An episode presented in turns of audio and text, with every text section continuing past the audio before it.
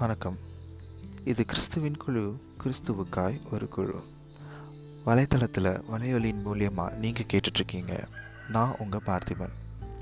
கிறிஸ்துவை எவ்வாறு காண வேண்டும் அப்படிங்கிற தொடரில் போன பகுதியில் பாவம் இருந்தாலும் வாழ்க்கையில் சாபங்கள் இருந்தாலும் ஏழையாக இருந்தாலும் எவ்வாறு இருந்தாலும் கடவுளை தரிசிப்பதற்கு மனம் ஆர்வம் அவருடைய துணை இருந்தால் போதும் அப்படிங்கிறத நம்ம பார்த்தோம்.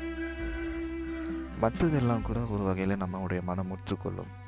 ஆனால் பாவம் இருந்தால் எவ்வாறு கடவுளை தரிசிக்க முடியும் அப்படிங்கிற கேள்வி நம்மளுடைய மனதில் மிக ஆழமாக பதிந்திருக்கும். ஒரு விஷயத்தை நான் உங்ககிட்ட விளக்குனா நிச்சயமாக நீங்கள் வந்து அதை புரிஞ்சுக்குவீங்க.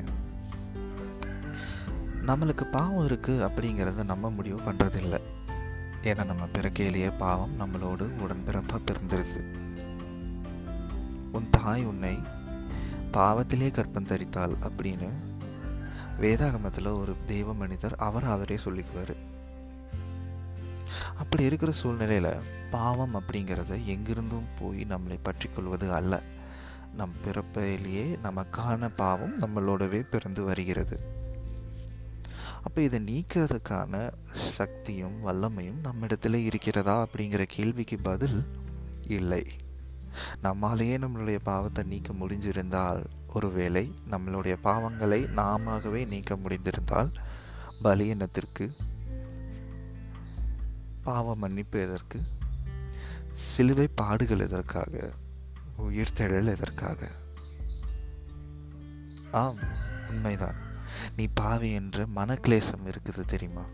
அதுதாங்க பிசாசோட வெற்றி.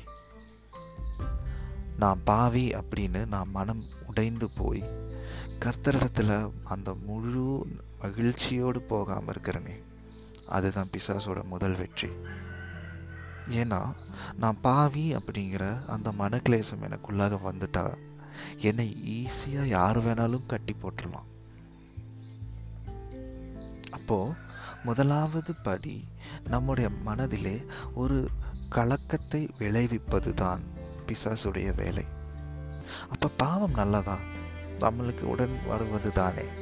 அப்போ அதையே என் கடவுள் வந்து வேண்டாம்னு சொல்லணும். உடன் வருவதாயினும் பாவம் நமது சுபாவம் அல்ல. நாம் தேவனுடைய சாயலாக இருக்கிறோம் அப்போது தேவனுக்கு கேட்ட காரியங்களை தானே நம்ம நம்மளுடைய வாழ்க்கையில் கனிகளாக தரணும். அப்போ பாவம் எப்படி நல்லதாகும்? பாவத்தோடு எப்படி கடவுளை தரிசிப்பது? கடவுள் நமக்காக இறங்கி வந்து மறித்திருக்கிறார். நாமே நமது பாவத்தை மாற்றிக்கொள்ள முடியும்னு நினைக்கிறது ரொம்ப தவறு. அது நம்மளால் இயலாதது. அது நம்முடைய ரத்தத்தாலோ வேறு எந்த ஒரு ரத்தம் சிந்துதலினாலோ நடக்காது. கர்த்தருடைய பரிசுத்த ரத்தம் சிந்துதலினால் மட்டுமே நம்மளுடைய பாவங்கள் மன்னிக்கப்படும்.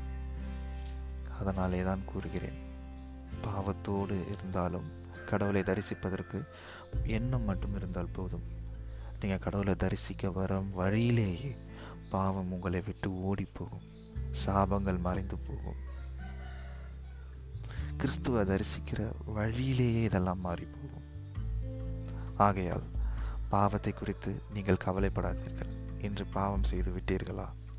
அதை நீங்கள் நினச்சி கவலைப்பட்டுட்டு உக்காண்டிருக்காதீங்க கர்த்தரிடத்தில் ஓடி வந்து அதற்காக பாவ மன்னிப்பு கேட்டு மனம் திரும்பதற்கான வழிமுறைகளில் இறங்குங்க. உங்களுக்காக நான் ஜெபித்துக் கொள்கிறேன்.